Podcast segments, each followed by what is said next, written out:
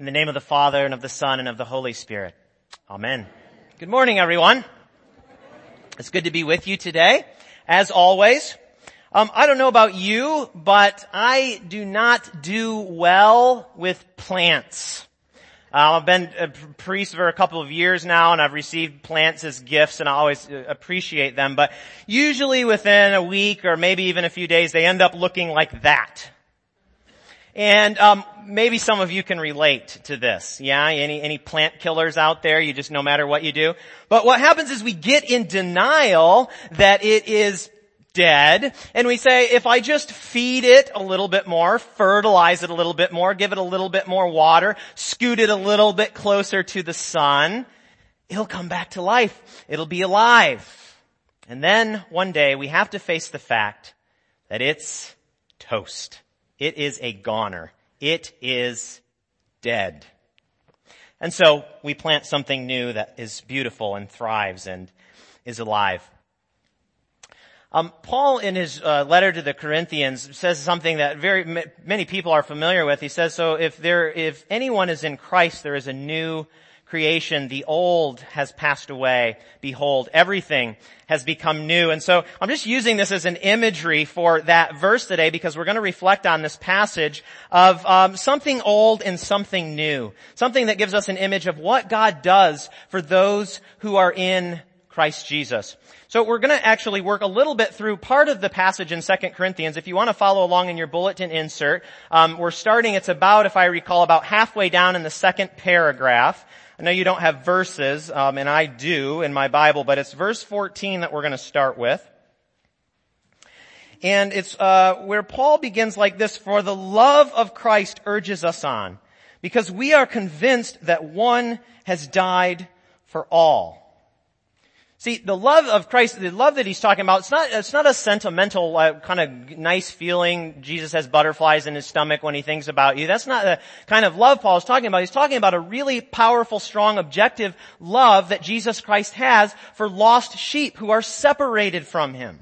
Okay? And Paul says this is what compels us as apostles to proclaim the gospel. What Paul is doing in this passage, in this letter that he's writing to this people, is he's defending um, his apostleship against some other uh, false apostles who who would say that Paul is just all talk and he's not really a real apostle and he doesn't have enough street cred. And Paul is defending himself to the Corinthians. And so what he's doing is he's saying, "Let me give you an image of what the test is for an authentic Christian life."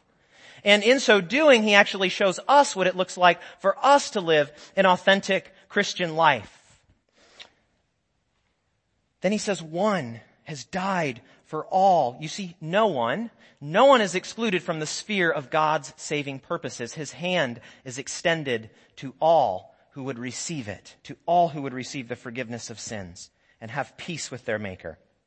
Now, why did he die? Why did he die? Why did the one die for all? Well, Paul tells us in verse 15, why did he die for all? Uh, so that people would start going to church and do good things for their neighbors? So that people would be able to just kind of relax and enjoy life and plan for a nice good retirement. So that people could continue to live the same life, more or less with a little Jesus dashed on top. No, he says so that those who live might live no longer for themselves, but for him who died and was raised for them this is the uh, powerful symbolism of baptism, especially if you've ever seen a baptism by immersion. I come from a tradition. I was baptized. I was dunked in a cold lake in Michigan. But the, the symbolism of baptism is that there's an old part of us, an old dead part of us that is going under the water, in a sense being drowned. It is going to death. And we are being raised into a new life coming alive in Christ. The old me goes away and there's a new me a new creation. You know, some people have been baptized, some maybe as babies, maybe as adults, but they've never actually stopped living for themselves. They, she, they just taken the Jesus salt shaker and they've dashed a little bit of Jesus on top of the main dish, which is actually a very self-serving life.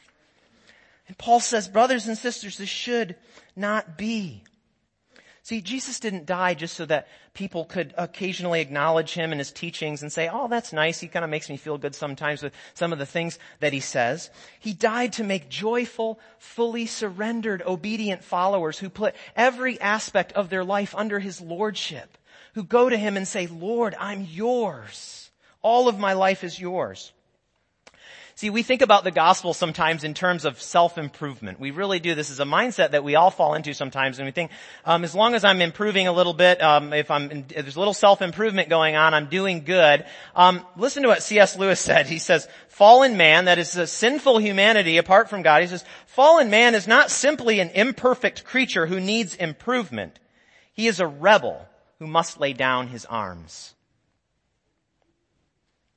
See, we have to surrender absolutely everything to Jesus as Lord to be His followers. You can't, there's no such thing as a half Jesus follower. That's not being a new creation. Now, he goes on, and he says in verse 16, uh, from now on, therefore, we regard no one from a human point of view. Even though we once knew Christ from a human point of view, we know him no longer in that way. What in the world are you talking about, St. Paul? This is a weirdly worded. Have you read this verse and scratch your head? Well, what is he talking about? Human point of view. We don't regard Christ from a human point of view anymore. It's very kind of confusing. But here's what he's saying. He's saying he knows Christ now, not only as a human who walked the earth, he knows him as the divine Lord of life. He knows him from, if you will, a spiritual perspective, a heavenly perspective. And he's saying this is how we have to evaluate what an authentic Christian life is. We don't regard people according to an earthly perspective, earthly prestige and accolades. We look at what the uh, spiritual fruit is that they are bearing in their life that says they are truly have been made new in Jesus Christ. See, we like being known from a human point of view. We like being known from a human, what Paul calls a human point of view. We like being uh, recognized for our accolades, for our personal achievements. We like being known for the people that we can attach our name to, the circles that we run with. Uh, we like to be regarded from a human point of view. And you know what Paul says to the Corinthians? He says that is a worldly mindset. You are living, you are thinking with a worldly mind. And he's trying to bring them to see things from a different perspective. There's no way that you can test the authenticity of a Christian life based on someone's personal achievements and worldly accolades. Now, he goes on verse 17, there's good news. He says, so if anyone is in Christ, there is a new creation. Everything old has passed away. See, everything has become new. Notice the first two words, if anyone if anyone. You know, Paul is speaking um, autobiographically here. Because he's saying, if anyone, if I, who, Paul was a persecutor of the church of Jesus Christ, he hated Christians, he despised them, he thought that they were actually uh, blasphemers, that they contradicted um, the God of Israel that he worshipped, and he pursued them, sought them down to seek to have them imprisoned and stoned to death. And he says, if Jesus can change my life, and soften my big tough stone heart. He can change anyone. If anyone is in Christ, anyone, no matter who you are, no matter what you've done, no matter how you have been living, if you come to Christ, you have gone from being this to being this. Anyone is a new creation who is in Christ. See, this language of new creation, when you think of the language of creation in the Bible, is always hearkening back to the beginning of scripture in Genesis 1. Um, in, it, there's a reason that Paul is using that language. He's saying when somebody comes to Jesus, and puts their faith in Him or renews their faith in Him and they have not been walking with Him for a long time and they, they come back to Jesus, He says, God looks at that person and He says, let there be light. It's an act of creation that only God can bring about by the work that he does in people's lives by transforming them in Jesus. Amazing. Now, he goes on and he says, everything old has passed away. In the Greek, this is in a verb tense called the aorist, and it implies that it's a one-time single action. It's completed. So everything old, all of this is completely dead. It's gone when you are in Christ. The old has completely passed away. And yet Paul, missionary pastor and bishop that he was traveling from church to church throughout the ancient world, he saw that people struggled with this. He saw that people who were supposed to be this were still feeding this dead plant. They were pouring fertilizer on it and watering this old me with all of its sinful habits and attitudes and addictions and desire for prestige and power and, and causing divisiveness in the churches. And he saw this and he's telling them, look, this is dead. God put that to death when you were baptized in the name of Christ and He raised you as this new, beautiful, flourishing creation. Why are you feeding this? Why do we feed it, friends? Why do we feed it? We go back to it every so often and give it a little bit. There's something there that we think is going to be life-giving. We think we can bring it back to life. And this is dead. This is dead. It's a struggle, even today, for Christians wrestling with this tension of being who we are in Christ and falling back into bad old patterns and habits. A dead life. I want to suggest that there's, um, I want to suggest three reasons. There's probably a lot, but I want to suggest three reasons that we feed this old dead thing. There's three reasons we feed this old dead thing. The first is this. We separate the sacred from the secular. We separate Sunday from the rest of the week. We separate the religious from the regular. Um, Archbishop Michael Ramsey, he was a very well-known, very popular Archbishop of Canterbury um, in the 80s. And he wrote this, he said, there's the tendency of religious people often to picture to themselves a God who is supremely interested in the religious aspect of human life, in the religious relationship of people to himself, and in all that belongs to the promotion of religious practice and culture, and is less interested in the drama of human life itself. And he said, what a tragedy for people to view God that way.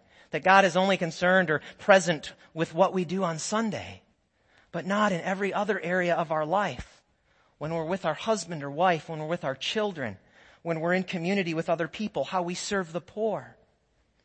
You see, we, we can't just see just the Eucharist on Sunday as the sacred place where we meet Jesus. It is, and it is the sacred place par excellence where we meet Jesus. But we have to see the everyday moments, how we communicate with other people in our communities, how we serve the poor in Jesus' name. See, if we don't keep feeding, if we don't realize that Jesus is Lord of all of the moment, every moment of life, we'll keep feeding this thing. We'll keep forget, you'll forget that you're this and you'll start living like this again. And this needs to be laid to rest once and for all. Number two is this, the second reason that we end up going back to this and feeding this is prayerlessness. Prayerlessness. This is a struggle for some of you, I know. But you can't live as a new creation in Christ without regular communication with Him. You have to have regular communication from him and it has to be more than simply just reading words on a page. Don't get me wrong. I love the daily office. I pray it every day. It's one of the reasons I'm a priest. It's one of the reasons I'm an Episcopalian. I love beautiful written prayers. But the reality is, is that some of you need to set written prayers aside for the next six months and learn how to cry out to God from the depths of your heart with your own words, with honesty, with all of your brokenness. Friends, God invites us into His presence, warts and all and he wants honesty from us. Read through the Psalms. Look at how honest the psalmists are. They, they groan and complain about things to God. They blame God for things and say, where are you? They're honest. They ask for God to, to, to wreak havoc on their enemies.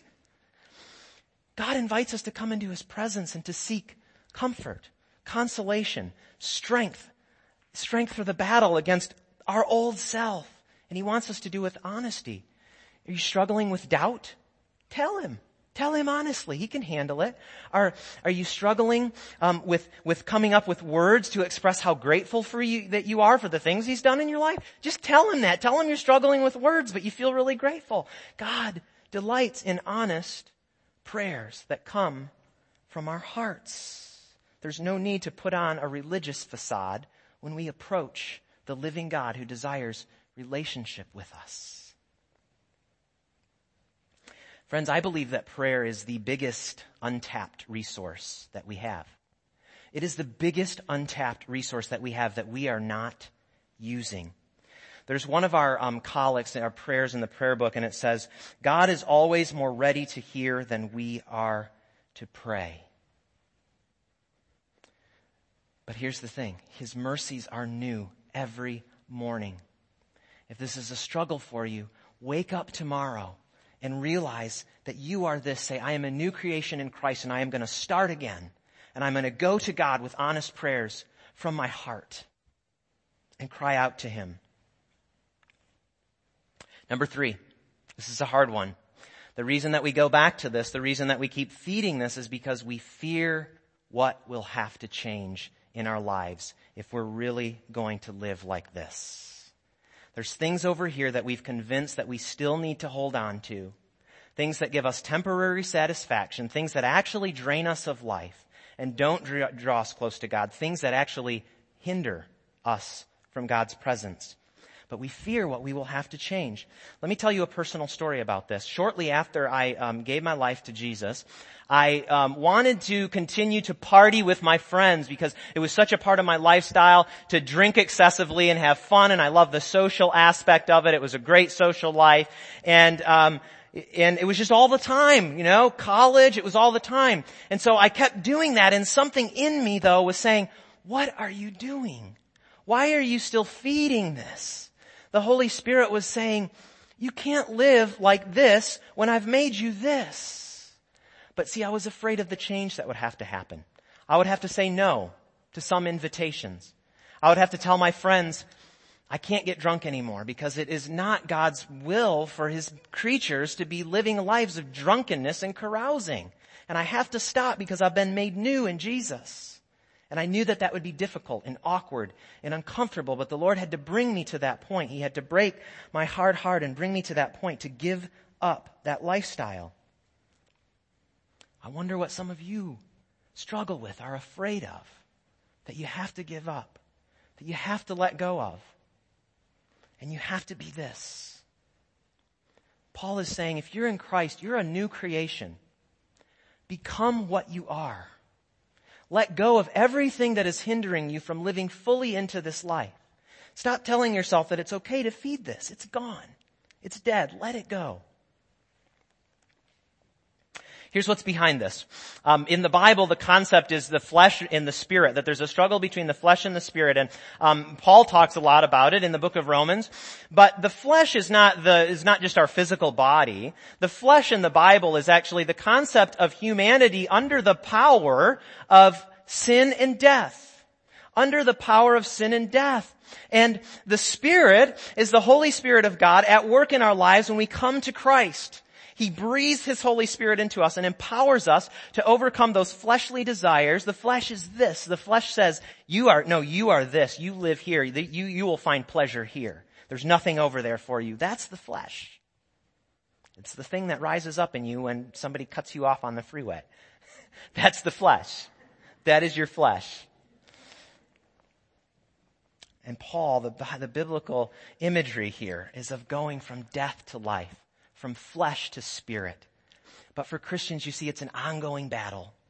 It is an ongoing battle that will always be there until we meet the Lord face to face. And we have to make active choices and decisions and have disciplines and habits that help us keep in step with the Spirit and to live as the new creation that God has made us to be.